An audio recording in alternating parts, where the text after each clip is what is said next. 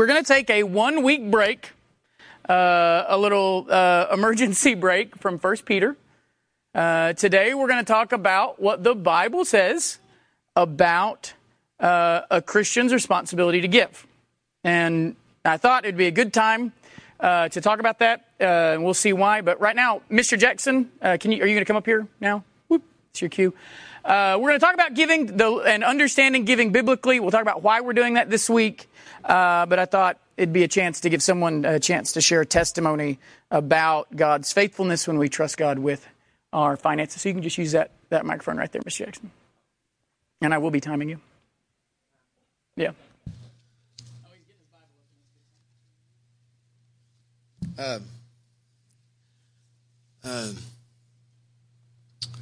I was 25 years old when uh, the Lord called me to salvation. And we got actively involved in the, this church. Roy Kirkwood was the pastor. He was a godly man, loved the scriptures, uh, the whole Word of God is what he tried to teach us and did.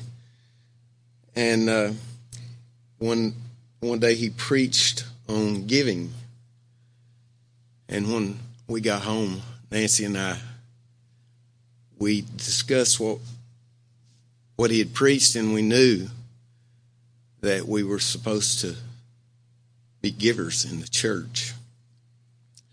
And the scripture that I believe he preached that morning was from Malachi chapter 3 And it really pricked our hearts when he when he preached. He says, Even from the days of your fathers, you're gone away from mine ordinances not kept them. Return unto me, and I will return unto you, says the Lord of hosts. But you said, In what way shall we return? Will a man rob God? That's when it really got to me. Yet have you robbed me? But you say, how have we robbed you? In tithes and offerings.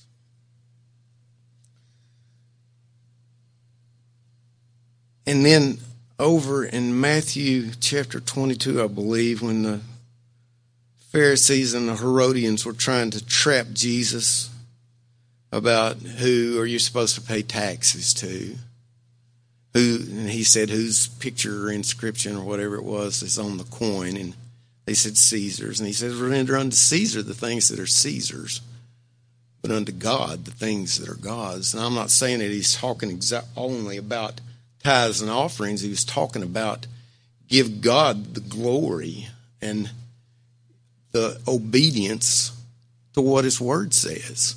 Obedience to the word, of which tithing is one of them. So it could be included in there. And what he said to those guys was, render unto God the things that are God's.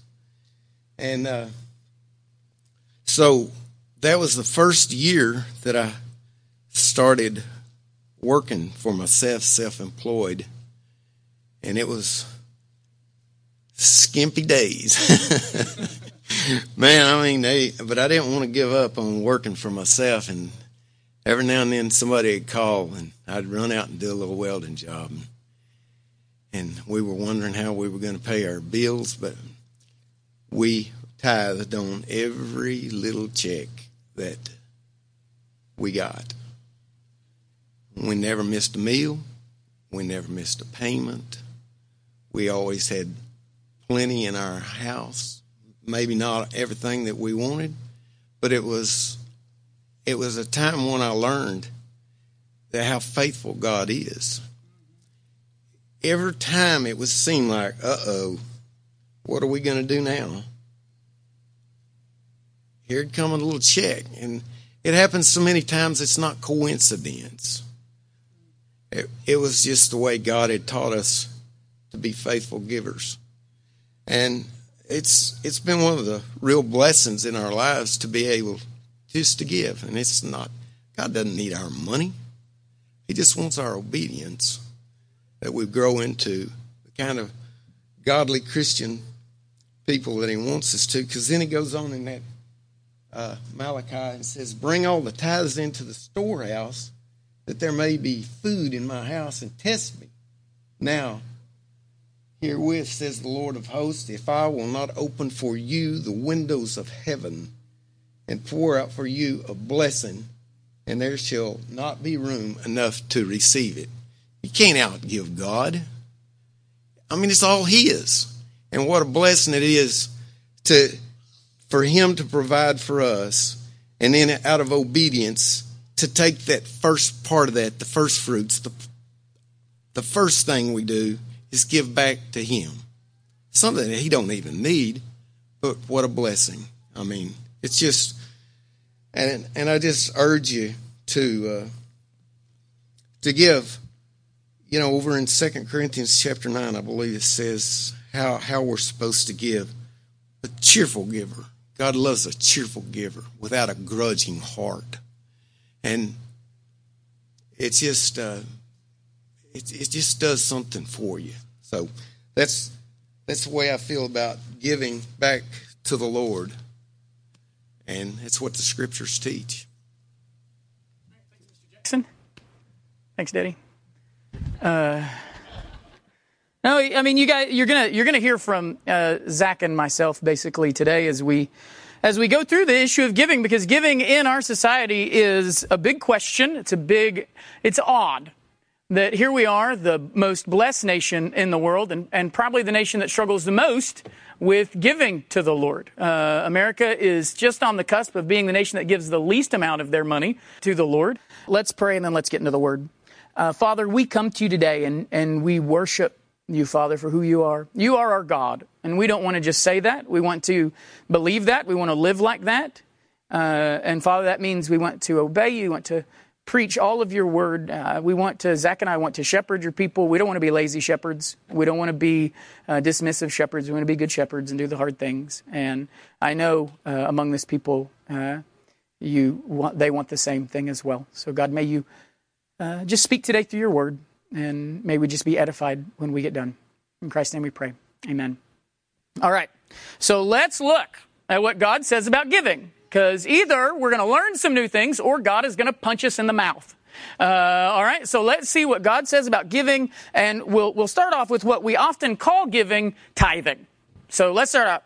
Uh, you'll see why I don't love this word tithing, but it's an okay one to use. So if someone uses it, I'm not gonna get. It's like if someone calls this sanctuary or this the altar. I'm gonna be like, eh, not really. But uh, it's an okay. I don't know a better word. Uh, so let's talk about tithing. One, what is tithing? Because people talk about it all the time. Mr. Jackson mentioned tithing. What is tithing? Well, the word tithe to tithe, a tithe is just a tenth.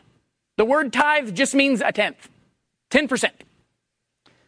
Uh, tithing started out all the way back in the book of Genesis. Abraham is the first example of someone who t- tithed. He tied to that inimical sort of priest there going on, Melchizedek, whoever he was, uh, there in Genesis chapter 14. Uh, and then Jacob uh, tithes in Genesis 28. He promised a tenth of everything he had to the Lord.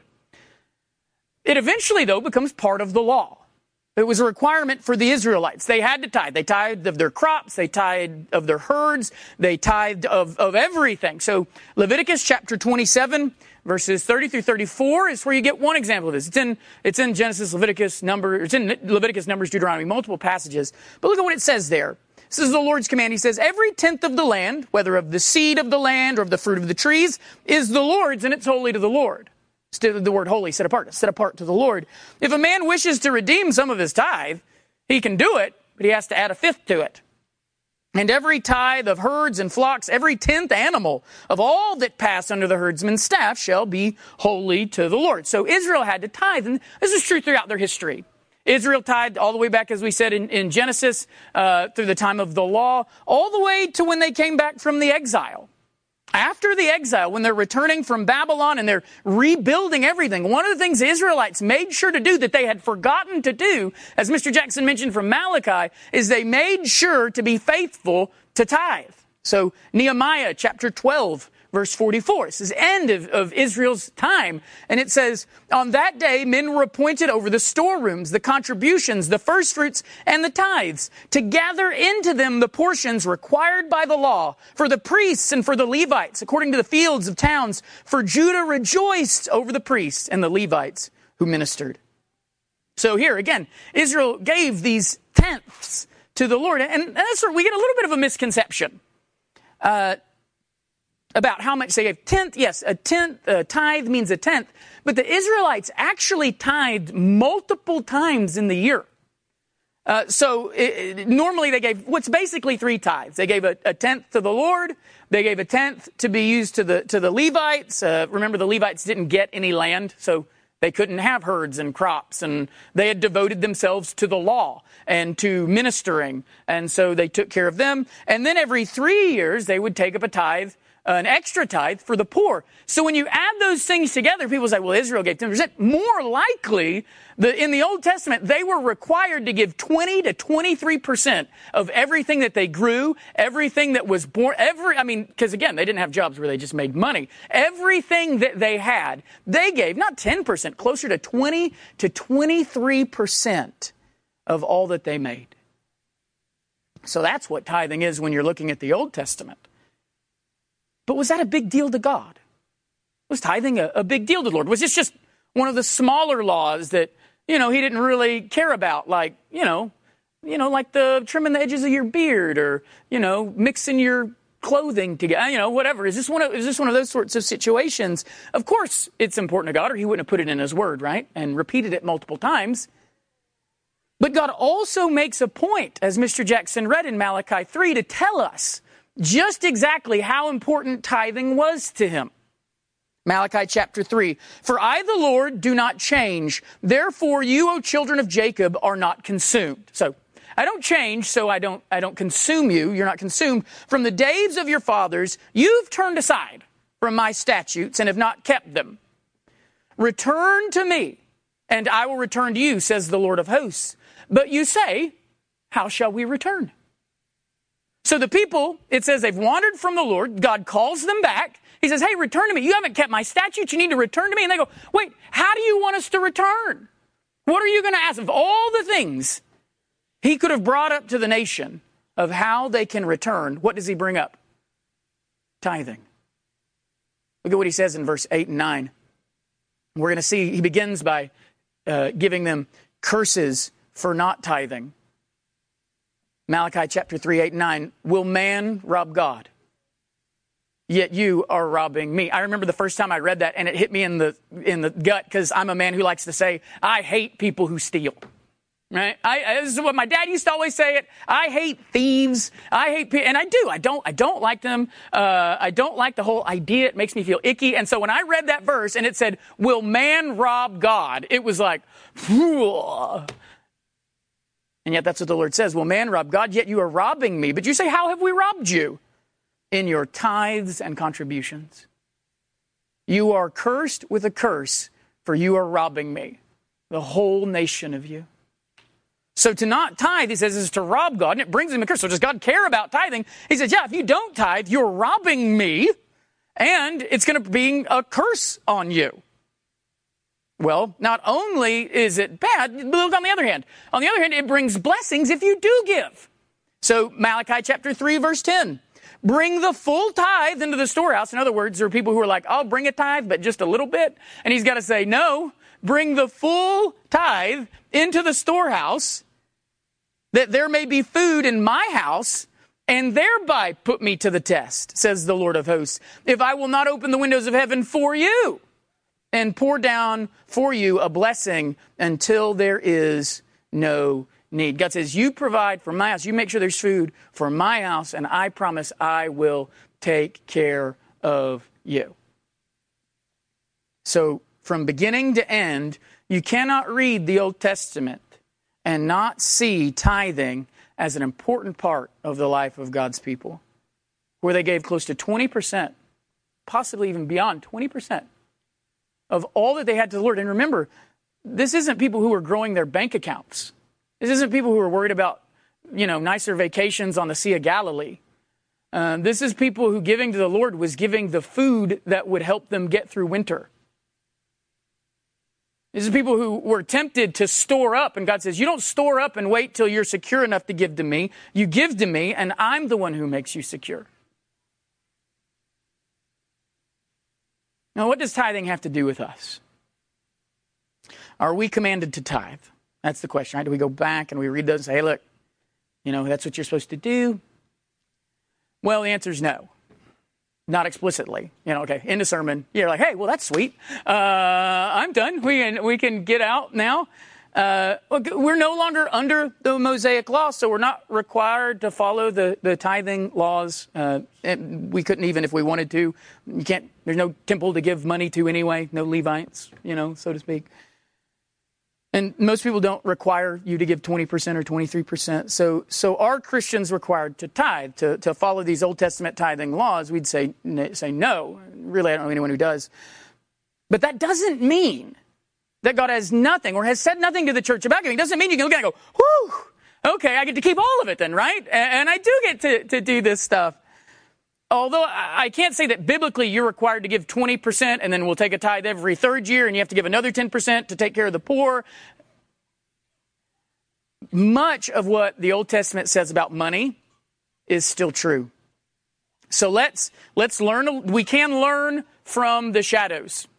So let's see, how does Old Testament tithing help us understand the giving that the New Testament does call us to? And, and I think that's, that's a, a more biblical word for what the church is called to do, to, to give. Uh, we can see tithing not as obsolete but as with much of the Old Testament images, tithing serves as a shadow of what God is going to expect from his people, what God does expect eh, from his church and how they use uh, their finances. Remember, that's what the New Testament says about the Old Testament. These things are, are a shadow. It, it doesn't mean we can't learn from those shadows, we can learn a lot from the shadows. So what sort of things can we learn from that tithing in the Old Testament well, how about some very practical questions? One, you go, okay, God expects me to give, as we're going to see. Well, what sort of numbers is he talking about? How can I know if I'm giving faithfully? How can I know that I'm giving generously or cheerfully? We can look back at the Old Testament and, and see, for example, percentages. I mean, the least example given in the Old Testament, and really in all of Scripture, is 10%. The least example ever given for what God calls or expects from his people or how his people respond is 10% of everything that they make. And really, like I said, if we're honest, it would be closer to 20 or 23%. I mean, we might be able to proof text out one verse and say, look, that just says 10. It's like, but what about this other verse that says another 10? And this other verse that says every three years, another 10. So that helps us to see what sort of numbers God has in mind if we're like giving generously. He's like, I'm giving generously and it's 1% of what you make. God is probably not thinking that's very generous. God is probably not thinking that's giving cheerfully. The Bible also in the Old Testament taught us that you give in proportion to what you've got, what the Lord blesses you with. So there wasn't some set amount that all the Israelites had to give. He didn't everyone didn't come and bring three sheep. He didn't say, everyone bring three sheep. He said, you bring one out of every 10 that pass. Now, notice it was the first one that passed, right? You don't wait till you get to 10 and then give the 10th. Uh, you gave the first one and then you got to keep the other nine, uh, which I think is a great example as well. You give the first fruits. You don't wait till you get all the fruit you think you're going to need. And then if you've got that extra fruit left over, you give that. And I think that's another great example of what the Lord is expecting from us. He's, he's expecting us to give off the front end, not the back end. Not to make sure we're set up financially and then give. We give to Him and then trust that He'll set us up financially and not, well, I need to have this much in this account. I need to have this much to, in order to pay my bills. And then if I make that, then I can give to the Lord. That's never been the example in any of the Bible. So to make that the example for your life would be something contrary to what the people of God have ever done. The Bible expects us to give in proportion to what we've got. 1 Corinthians chapter 16 verse 2. On the first day of every week, each of you is to put aside uh, something aside and store it up as he may prosper so that there be no collecting when I come. Again, same model that we saw in the Old Testament. You don't just give the same amount, you give based on how the Lord has blessed you. Now, for some of us, if you live on a salaried like income, it's going to be the same amount every two weeks or every week or whatever. And you can know at the end of this week, I should be giving this much. I can give it, I can write a check. You know, I, give, I get paid on Friday, I can write a check on Saturday. And let me encourage you, that is a great thing to do. That's what uh, I, I, do with, with, my tithing just because it takes any temptation away. Uh, I get my paycheck, I deposit it, and I write the check, and I normally drop it in the, the, the gray box on my way home from the bank. So there's not even a temptation to get home and go, oh, I had more bills than I thought I had. Or, you know, we were supposed to go, you know, to Silver Dollar City and I, or it's almost, the, it's almost Christmas. And I better keep a little bit. If we set up giving proportionally, setting it aside already to how the Lord's blessed us, it can, it can so, uh, so help us to be, to be faithful. But the Old Testament also has some pretty large truths about giving that we need to remember that have been true throughout the Bible. One is all of our money is His. That's one big truth I think we often miss when it comes to tithing. It's not that the 10% is God and the 90% of ours. Tithing is recognizing that it's all yours, God, but you only asked me to give a portion back to you. You could ask me to give all of it back to you because it's all yours. So you look in Psalm chapter 24 verse 1, he says, The earth is the Lord's and the fullness thereof, the world and those who dwell therein. Everything belongs to God. But, but sometimes we'll read that and go, well, that's just talking about the earth and its stuff. But actually the Israelites recognize that's just not talking about the earth and its stuff. That's talking about the things that God has blessed me with, my things. So you look, for example, in 1 Chronicles chapter 29 where God reminds us this is also true of our giving, that when we give, we're just recognizing that all of this is really the Lord's. So 1 Chronicles 29, 14 through 16 says, But who am I and what is my people that we should be able thus to offer willingly? For all things come from you, and of your own have we given. So we've given, but it was really when I'm, when they were giving their things, their herds, their flocks, their fruit, their, their food, they, he said they were really just giving what was already yours. Verse 16, Oh Lord our God, all this abundance that we've provided for building you a house for your holy name comes from your hand and is all your own. Now look, this was all yours anyway, God. So these are these are truths. These aren't truths related just to the law. So you can't look at these truths and go, well, you know, that was the Old Testament people, we're the New Testament. These remain true. It's all His. Everything that you have in in your accounts, in your wallets, at home, the house you live in, the car you drive, it is all His, and you need to see it as that, or it will become a temptation to you, just like it was for the people of Israel. So giving, it says, is a way that we can testify we really believe it's all His. If you struggle with giving, what you're showing is that you really believe it's all yours down in your heart. And you give him what's left after you use what you'd like to use of it. If you recognized it was all his, you wouldn't sit down and go, well, how much do I think I should give? You'd look and say, God, what do you expect of me to do with this money that is really just yours? And you wouldn't, you wouldn't set aside all these budgetary items and then go, okay, do I have any left to give to the Lord? Okay, I've got this much left. I guess I'll give that. That's what I've got left over. So we get all these shadows throughout Scripture of how to think about money and how to think about giving and the Lord's blessing of these things. But that doesn't mean the New Testament doesn't have anything to tell us either. Because what we're going to see in the New Testament is the New Testament talks about giving that something greater than tithing is here. In, in regards to the law, Jesus famously said multiple times that in him something greater than the law is here, something greater than the temple is here, something greater than Jonah is here, something greater than Solomon is here. And in the New Testament, the law of Christ, it doesn't dumb down or, or water down the law. It doesn't give us something less. It, it gives us something greater, something that requires more, not less of us. And we, we are given a more radical view of giving than tithing when you look at the New Testament. The New Testament doesn't take it down a notch. The New Testament, you don't come to the New Testament church like, whoo, aren't you glad we got out from under those tithing laws? Man, you guys get to keep it all now. That's not what it does. And it doesn't say, hey, money's not important anymore. It's all just spiritual stuff. That to be, to be Gnostic. It ratchets up God's expectation for believers to use all of their money for his glory. Okay, so we talked about percentages in the Old Testament. Let's talk, we get percentages in the New Testament. So let's see what sort of percentages, if you say 10 or 20% is the Old Testament, we're going to look at all the giving examples in the New Testament where the Lord told us how much someone gave. And we're going to see what example the New Testament sets. And all of a sudden, you're going to want to run back to the Old Testament. Because look at what we're going to see. Luke chapter 3, verse 11. And he answered them, Whoever has two tunics is to share with him who has none. And whoever has food is to do likewise. You got clothes, you got two pairs of clothes, you give one of them to, to the person who doesn't have any. You've got food, you give half of that food to the person who doesn't have any. What does that show us there? What giving example do we see? 50%. So that's 50% in that example, but maybe that's just a fluke. What about a story we all know and love? The story of Zacchaeus. Let's look at Luke chapter 19, verse 8. And Zacchaeus stood. So this is Zacchaeus has, has been converted. He wants to respond to the Lord with, with glad. I mean, it's a great example of, des, you know, tr- true desire to repent and live for God's glory. And what does he say? Zacchaeus stood and said to the Lord, Behold, Lord, the Lord, half of my goods I give to the poor. And if I've defrauded anyone of anything, I restore it fourfold. So what does Zacchaeus, excited for his salvation, what he say? God, I'm going to give half my stuff half of my goods, I'm going to give it. Half of it. There again was the example 50%. But that's not even it. Look at Matthew 19, 21.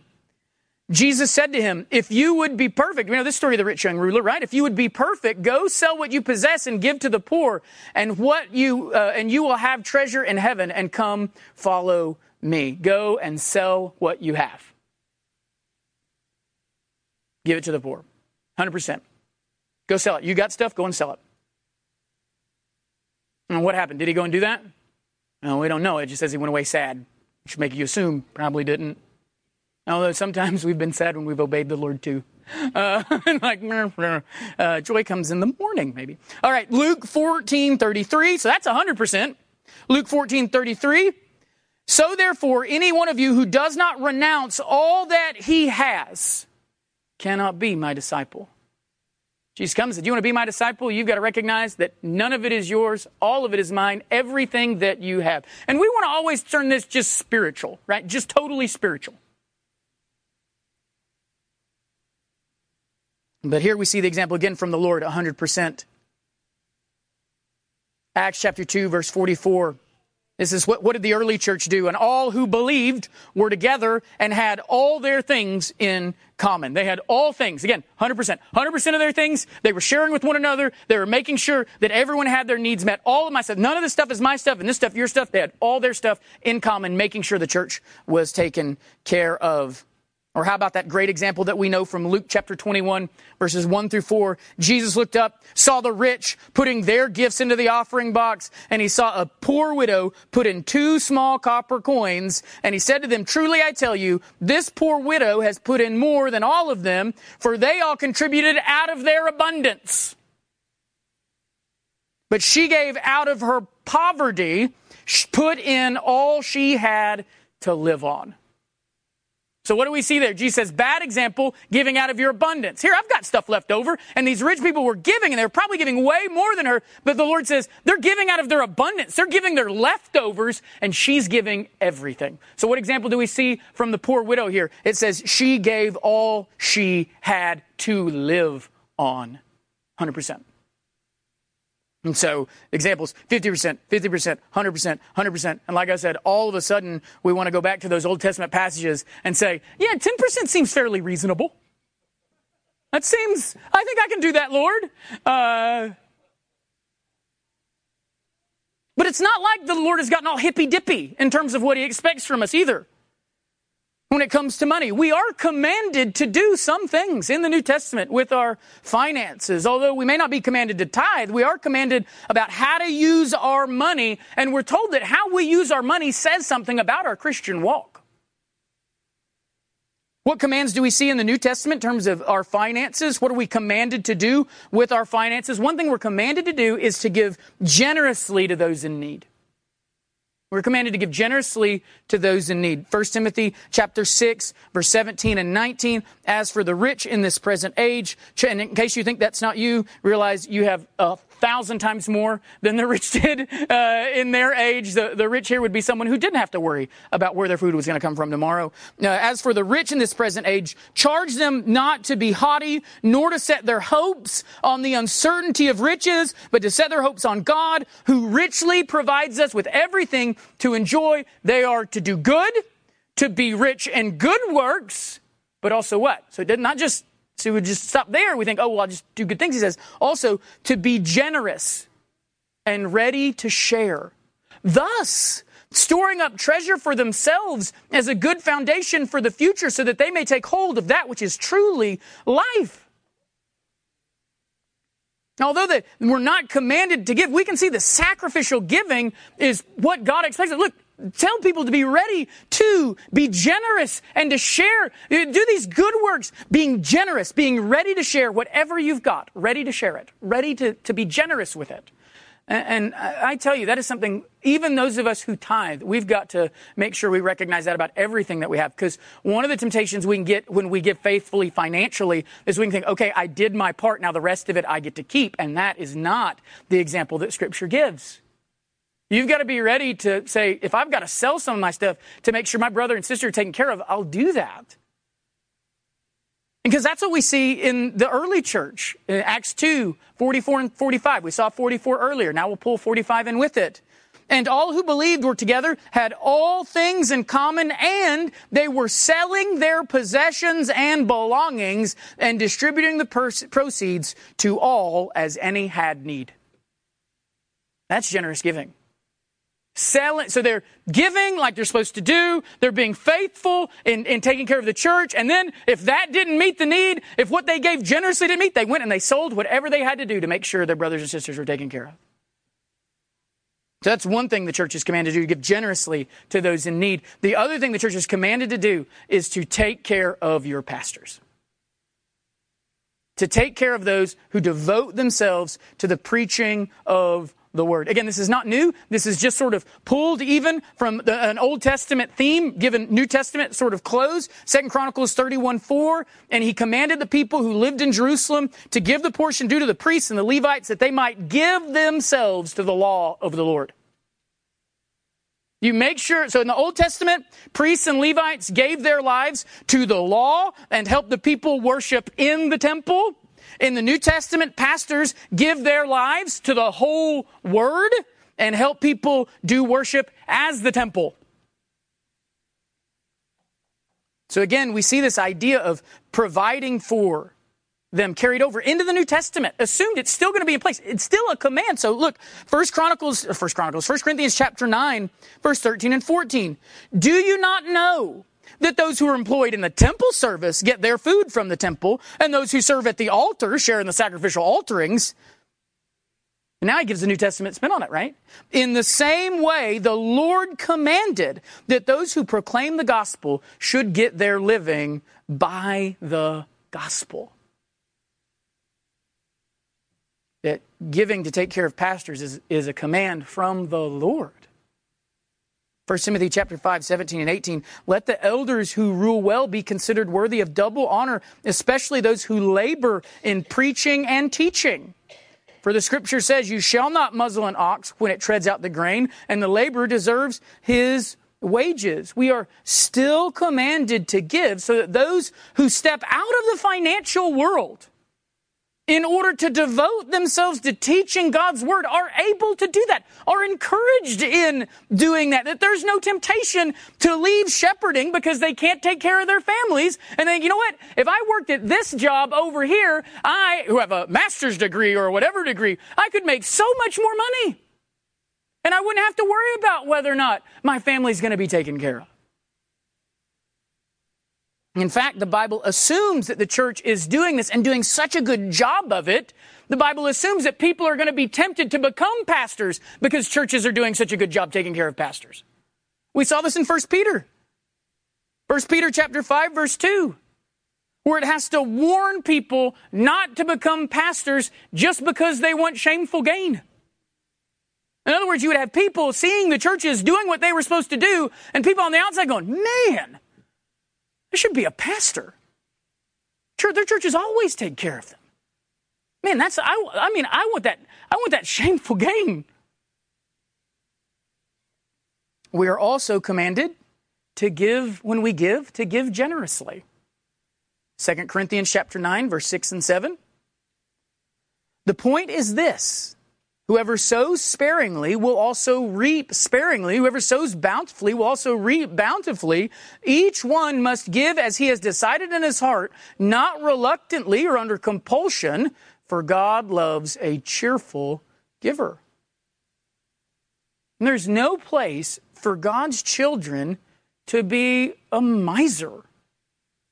There's no place for God's children to try and find the lowest bar when it comes to giving to search the scriptures and say, hey, what's the least I have to give?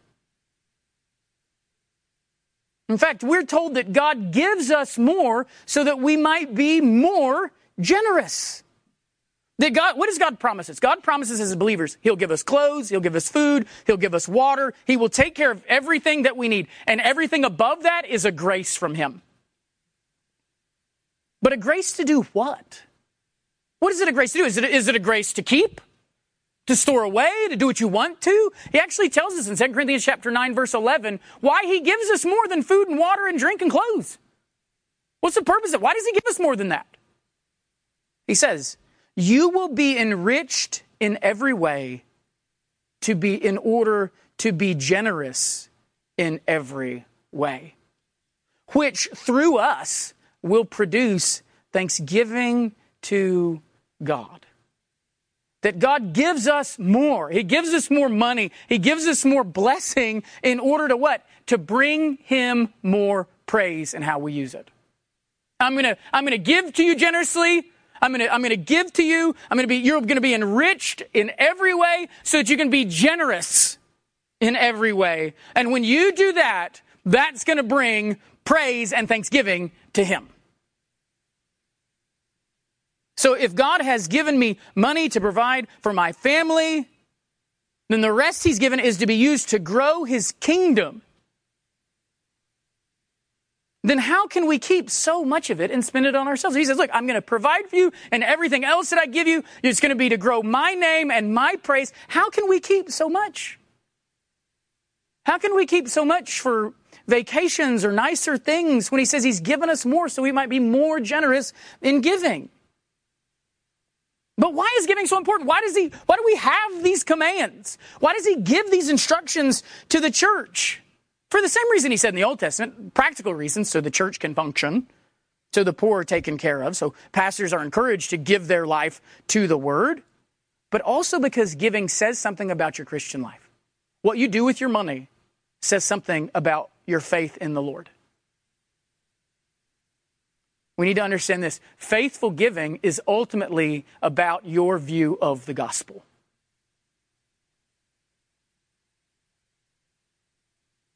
We'll see, faithful giving is part of a joyous, godly life. Look at 2 Chronicles chapter 9, verses 7 and 8 again. Each one must give as he has decided in his heart, not reluctantly or under compulsion, for God loves a cheerful giver. And God is able to make all grace abound to you, so that having all sufficiency in all things at all times, you may abound in every good work. Believers give joyfully because they know that God is ever faithful and will make them abound more and more in what matters in good, godly living. And so they're rejoicing in that. So they give cheerfully. Why do they give cheerfully? They give cheerfully because they know that the Lord blesses this and grows them in their godliness and they can trust Him. So they can cheerfully give because they know He will pay them back an infinite fold. But giving doesn't just encourage the giver, giving also encourages others in the gospel. Faithful giving causes others to praise God. Look at 2 Corinthians 9, 12, and 13. For the ministry of this service is not only supplying the needs of the saints, but is also overflowing in many thanksgivings to God. By their approval of this service, they will glorify God because of your submission. Those who give are encouraged when others give too. That's what's going on. The Macedonians are encouraged that the Corinthians are giving also to the Lord, and they're encouraged and they, they, they, they, they thank God for His work, not just in them, but for in the work, uh, in the hearts of, of others and their, their co-workers of the gospel who are also submitting to God with their finances, and it's causing them all to glorify God because of your submission. So their faithful giving, their submission to the gospel is causing others to praise God as well. And we see that that's what faithful giving is. Faithful giving is a natural outworking. It is a, it is a fruit, it is a sign of genuine confession and submission to the gospel of Christ. 2 Corinthians 9:13 By their approval of this service they will glorify God because of your submission what? And I left this part out so you could get it here. Your submission that comes from your confession of the gospel of Christ. And the generosity of your contribution for them and for all others. If you've submitted to the gospel of Christ, if your confession is genuine, then you will give generously out of your love and belief and submission to that gospel. If Christ is real, being generous with your finances will not be a problem. If you're not sure that Christ is real, and if you're not sure that He's the Lord of your life, then you'll just give to Him whatever you've got left over. You will not give generously because you do not trust fully and you are not submitting to the gospel. So if you're doing that, then that's a sign that you've committed, you're confessing the gospel and you've submitted to the gospel. Faithful giving is a part of God's work in your life. 2 Corinthians 9, 14 and 15. While they long for you and pray for you because of the surpassing grace of God upon you, thanks be to God for this inexpressible gift. So he's like, they're praising God for what you're doing for this gift. This is all 2 Corinthians 9. They're praising God that you're giving. They're rejoicing in God, that surpassing grace of God upon you. And they're thanking God for this inexpressible gift. Do you see that? The, verse 15. Giving is a gift. Giving your heart to give is an inexpressible gift from God. The fact that you're being faithful with your money is a grace and a gift from God that you should thank Him for. Sometimes we want to credit ourselves for how much we give. And if you're going through something, I can't believe it. I can't believe people aren't giving. What are they doing? Well, one, you should think that. You should think, I can't believe people aren't giving. But what you shouldn't think is, I, am glad I'm not like them. You know, uh, you know, you don't want to be like the, the Pharisee who said that exact thing about giving. Uh, what do you what do you recognize? You recognize that if you're giving generously, that is a gift from God given by grace in your heart. Faithful giving also helps us to treasure heavenly things and find real life. Remember how Jesus said to seek his kingdom first and store up treasures in heaven and all those things? Do you know that faithful giving helps us to do that? 1 Timothy chapter 6 verse 18 and 19. They are to do good, to be rich in good works, to be generous and ready to share what? Thus storing up treasure for themselves as a good foundation for the future so they may take hold of that which is truly life. Being generous, being ready to share is one way we store up treasure where it matters and we set a foundation for the new. We think that us storing up our money is going to set a foundation for our future. So we'll give to God when I've got a firm foundation underneath me. When we get our finances where it needs to be, by golly, we're going to be givers. Uh, or when I, I tell you what, right now I'm struggling with my bills and all this, but one day, and what we're doing is we're saying, this money gives me a foundation.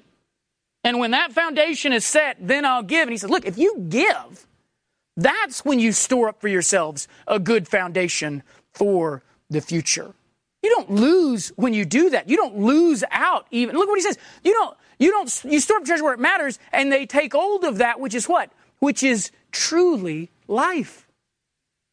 Sometimes we're afraid to give because we think if we give, it's going to make less of our life. Well, then I won't be able to do this, and I won't be able to have this, and my wife really wants a, a, a this in the house, and, and I really want a car like this, and we've always wanted a that, and I want my kids to have a, and you know what, when I was growing up, I never had this, and I told my kids we were going to have that. Uh, all of these things that we have all struggled with in terms of giving, and we think what we think is, if I give, I'm going to lose out on life, and here, Paul tells Timothy, tell them to give, because that's when you really find life.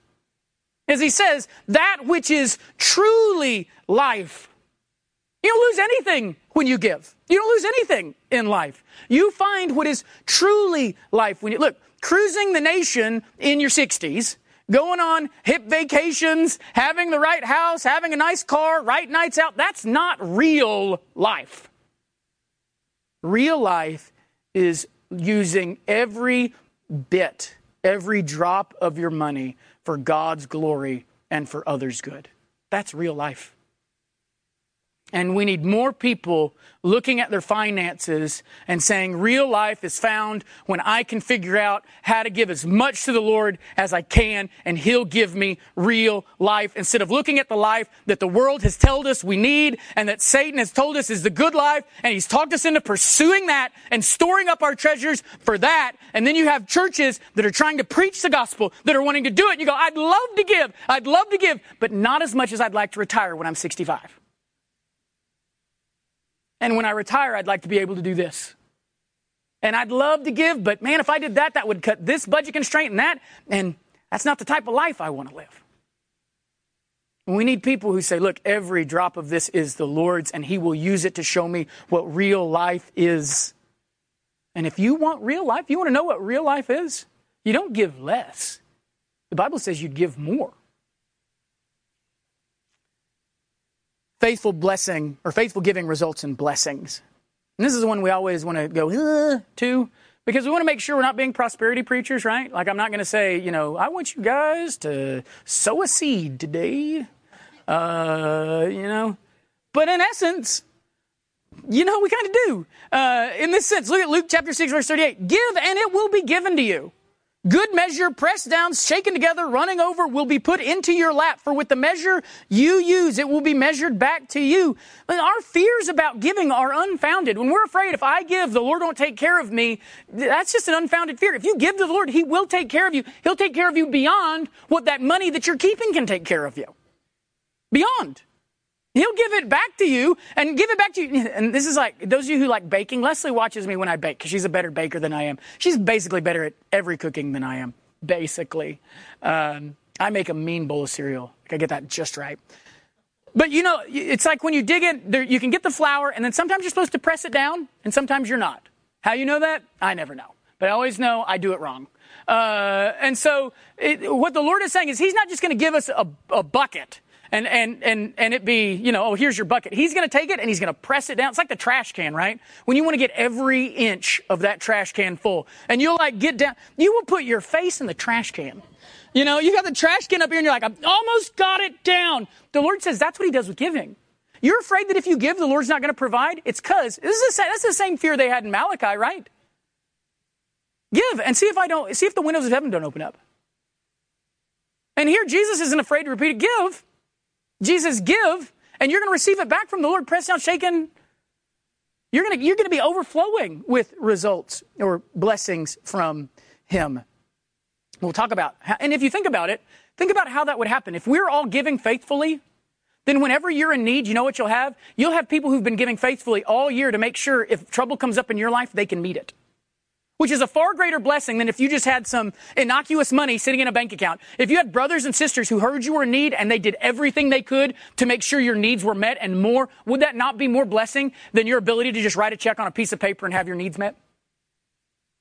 It would be. To feel that, I know we're always like, well, I'd be embarrassed to ask. Ask people who, have had to do it. it. It might be embarrassing to ask, but it is straight joy to see people do it and do it heartily to take care of you. Faithful giving shows that you've given your whole life to God. If you're giving faithfully, it shows that you've given God all of your life, including your finances. 2 Corinthians chapter 8, verse 5. And this, not as we expected, but they gave themselves first to the Lord, and then, by the will of God, to us. Those who gave here did so because they'd given their lives to God. Have you given the Lord your life? I mean, we all like to say that. I gave the Lord my life. He's got my all, and we'll sing it. Lord, you got all of me. Like, if you've really given the Lord your life, a percentage of your pocketbook is not that hard. And it would be foolish to say, Lord, you've got my life, and then pretend like that is not a part of said life. If you have given yourselves first to the Lord, giving to him after that is not that not that crazy of a call. So if you look at these things, if you look at if giving is all of that, all of those things that, that we just looked at, if it, if it, if it causes, if it is joyous, godly living, if it is, if it is, if it causes others to praise God, if it's a sign of real confession and, and, and submission to the Lord, if it's, if it shows God's work in our life, if it show, if it brings us real life, if it's a blessing, if it shows we've given our life to God, if giving is all those things, then answer me, why wouldn't you give? And the answer is, you would. You'd be like the Macedonians. In 2 Corinthians 8, 1 through 4, look at what they said. We want you to know, brothers, about the grace of God that has been given among the churches of Macedonia. For in a severe test of affliction, their abundance of joy and their extreme poverty have overflowed in a wealth of generosity on their part. For they gave according to their needs, means, as I can testify, and beyond their means of their own accord, begging us earnestly for the favor of taking part in the relief of the saints. The Bible is clear that money is no small thing, it's no minor thing. It's grace at work, it's thanksgiving, it's treasuring God's kingdom, it's all those things.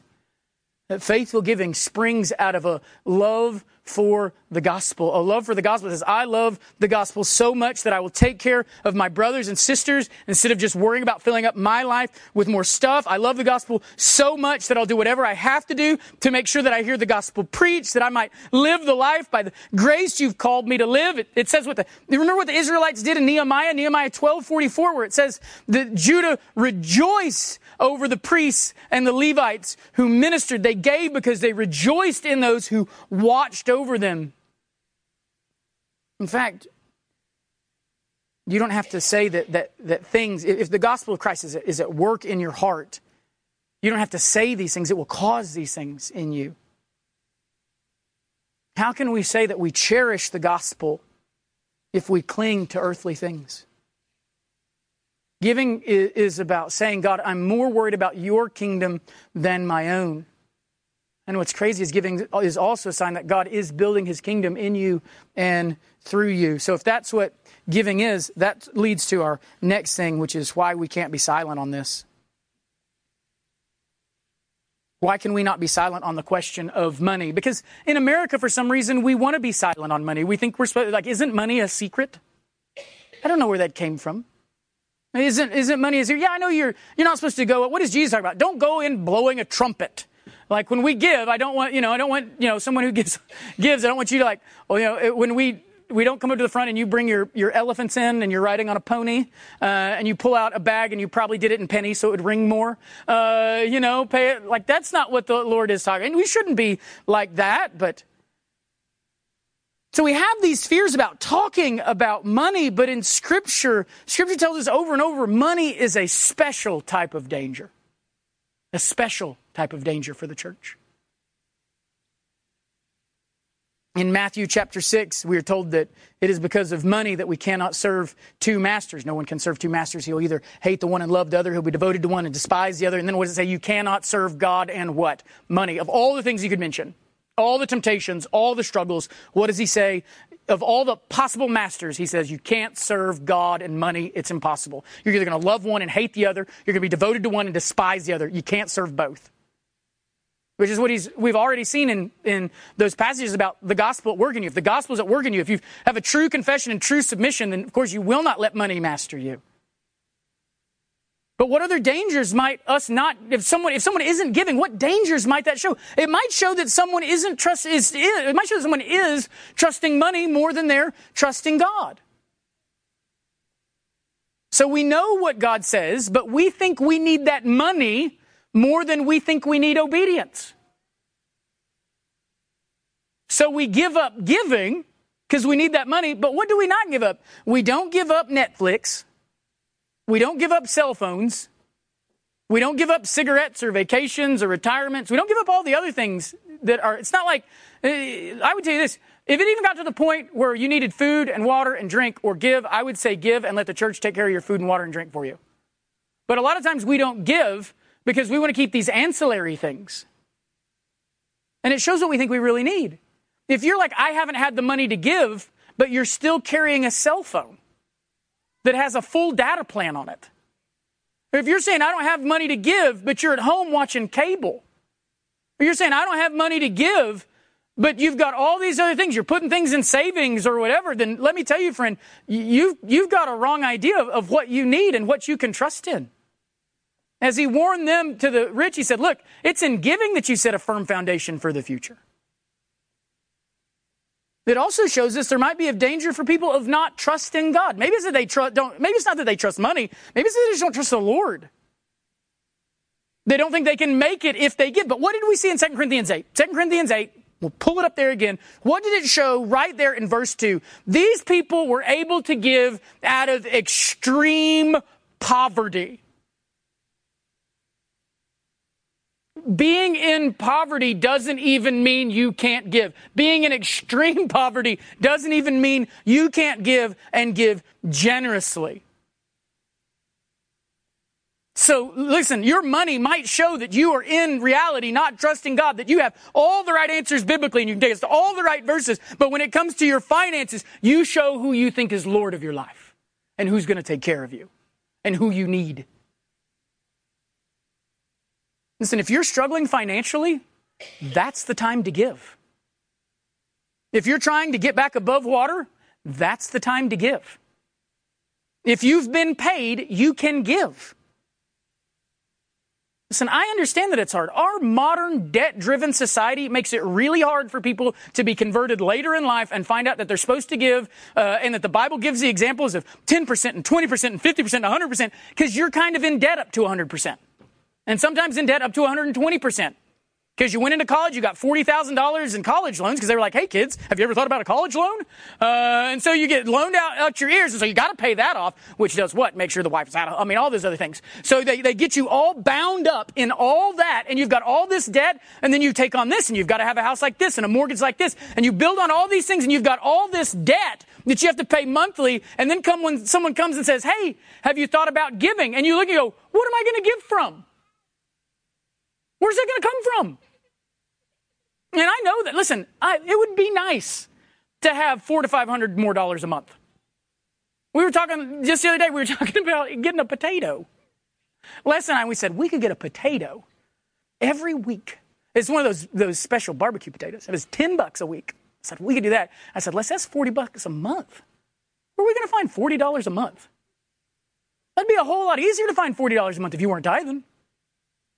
I understand to have your life drawn up in debt and things that you've got to pay, but look, that's what can happen. I understand that, and we will, look, we can work to get you out of that, but what we don't want to do is you just go, oh, I'm indebted up to my ears. I'll be indebted up to the ears till I die, so I can never give for the rest of my life. So I understand that the world makes it hard. I understand that America makes it even harder. But Christ is better. And you're not stuck in something that Christ can't get you out of and show you real life so if that's one of the reasons, if these are one of the reasons you don't give, it would be it would be mean for us to not talk about this. If you're not trust, if you're trusting money more than God, it would be mean as pastors not to talk about it. And if you're not trusting God, it would be mean as pastors for us to know that and not talk about it and not encourage you in it. This is, this is you and you struggle and you want help. Come and talk to Zach and I. We can, we can help you be able to give and give generously. But we're going to help you get there, not just lament what you haven't been. And the last reason we've got to talk to you about this is because we love you. Paul had to give that sermon on, on tithing. He had to rebuke churches for not honoring God with their blessings that they'd been given.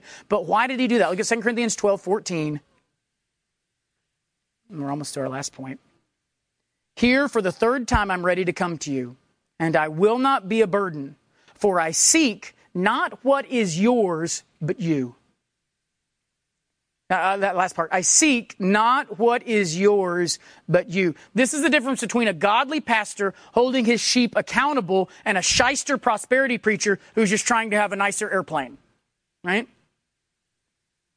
Paul is actually going to say in verse 15, he loves them too much not to talk about their giving. And that's why we're doing this today. This is hard. It is uncomfortable to look out and go, guys, you're just not being faithful in giving. And I know some of you, some of you are being very faithful. And if you're going, is he talking about me? And you're looking at your giving, you go, golly, is he? Look, there are some of you, you know if you're giving generously and graciously. And like the difference, it's, it's in our church. It's not like there are people who are giving generously and then like a gray area and then people who aren't. It is obvious when you look at what we've given and who gives. It's not like people are struggling with is it should it be 15 or 20 or 25? I just don't know where to go. It is giving generously and then just not giving. And so it would be when we when we come to you and say, look, we you need to give out of faithfulness to the Lord. We're not doing that because we want your stuff. We're doing that because we want you. Because it is good for you to be obedient to the Lord, and it is bad for you if you don't. And we, as your shepherds, would be foolish, shyster shepherds if we didn't say anything. If we didn't. We do this not because we're worried about the budget or our comfort. We don't want to seek more money, we want to seek you. And the last thing we're going to see is that giving is about worship you might look at this and say, well, you know, giving isn't a very moving sermon thing, right? Like, what'd you guys talk about? It was so awesome. We talked about giving. Like, but giving is an act of worship, and it always has been. It's always been a part of worship and praise. Tithing in the Old Testament was actually a time of celebration where you celebrated the Lord keeping his promise that you're able to eat and you've got clothes. We saw that in Nehemiah. Remember, they rejoiced in God that he'd given them people to minister over them. But listen to what Deuteronomy says Deuteronomy 12, 6 and 7. And there you shall bring your burnt offerings, your sacrifices, your tithes, your contributions that you present, your vows, your freewill offerings, the firstborn of your herd and of your flock. And there you shall eat before the Lord your God, and you shall rejoice. You and your households in all that you undertake in which the Lord your God has blessed you. Tithing wasn't a drudgery, it was a time of celebration, of rejoicing in the Lord and how He has blessed you. And do you see that? Do you see the paradox there? Giving is a time of feasting. It's not a time of missing out. It's not a time of famine. It's not when you give, then the famine comes. He says, You give and you feast in the giving. But it's more than just about houses and clothes and money. It's ultimately we, we give out of recognizing that God has saved us from a greater enemy. So giving is ultimately about our salvation. We see this in Deuteronomy 26, 4 through 11. What was the heart of their giving? Why did they give? Is that then the priest shall take the basket from your hand and set it down before the altar of the Lord your God, and you shall make response before the Lord your God. A wandering Aramean was my father. And he went down into Egypt and sojourned there, few in number, and there he became a nation, great, mighty, and populous. And the Egyptians treated us harshly and humiliated us and laid on us hard labor. Then we cried to the Lord, the God of our fathers, and the Lord heard our voice, saw our affliction, our toil, and our oppression. And the Lord brought us up out of Egypt with a mighty hand and an outstretched arm, with great deeds of terror, with signs and wonders. And he brought us into this place. And he gave us this land, a land flowing with milk and honey. And behold, now I bring the first of the fruit of the ground, which you, O Lord, have given me. And you shall set it down before the Lord your God and worship before the Lord your God. And you shall rejoice in all the good that the Lord your God has given to you and to your house, you and the Levite and the sojourner who's among you. He says, God has pulled you out of slavery and he's blessed your life abundantly. And they tied, they gave as a recognition, not what God had just done in their land, but what He'd done in their hearts. He said, We were nothing but wandering Arameans. We were nobodies, as the New Testament is going to say, separated from God without peace, without God. And what did God do to you? And He didn't just save you, He gave you a, He gave you a life that is overflowing with blessing. He says, so bring that to the, to the Lord and you set it before the Lord your God and you worship the Lord your God when you do it. Giving is worship. It is saying, God, you have taken care of me again. I didn't take care of me. It's not that I kept back this much and gave you this little. God, I could give you all of it. I could give you all of it and you would still take care of me. I could take my check and I could write on the back of it, give this to God, and He would still take care of everything that you needed. Every bit. And if that's true, then you will give in worship to Him. You will give out of joy and out of celebration. It will not be a drudgery. It will be a rejoicing. It will not be a famine. It will be a feast to give to the Lord your God because you've been feasting on what the Lord gave you every day of your life. And so if you're feasting on that every day, you can trust the Lord is going to take care of you. And if you believe that, you will give. And as it says, you will set it down before the Lord your God and you will worship the Lord your God. And rejoice in all the good the Lord your God has given you and your house and the, Levite and the sojourner who is among you. Listen, if giving is a I've got to instead of I get to, if it's a burden instead of a blessing, then yes, it will be hard to be faithful. But that's not what it's supposed to be. That's not what it is. Giving is recognizing that God has all of you. And I think we get the question backwards. I think the real question we need to ask as, as Christians isn't how much do I have to tithe? How much do I have to give? The real question as Christians is how much dare I keep? How much dare I keep? If it is all His and all this is a blessing for me, how much dare I keep and say, This is mine and I'm going to spend it the way I want to? And if we'll come from the equation that way, the same way we do with salvation, we'll come from it on the side of, instead of, why doesn't God save anybody, from the side of how in the world does God save anybody? If we'll come from this instead of saying, How much do I have to give? and saying, How much, how much dare I keep of God's? It will get our heads where they need to be. And that will help our hearts to be where they need to be. Well, see, giving is a is a because if we start if we start doing this percentage thing, we've already lost. We've already lost because you've already started to convince yourself that some of it isn't all His. So if you start looking for percentages, you've already missed out. The percentage is hundred percent is His. If you're going to go, what is responsible and kind and generous, you can, you can start to work that out and give according to each one's heart what the Lord has said is a generous thing to do. But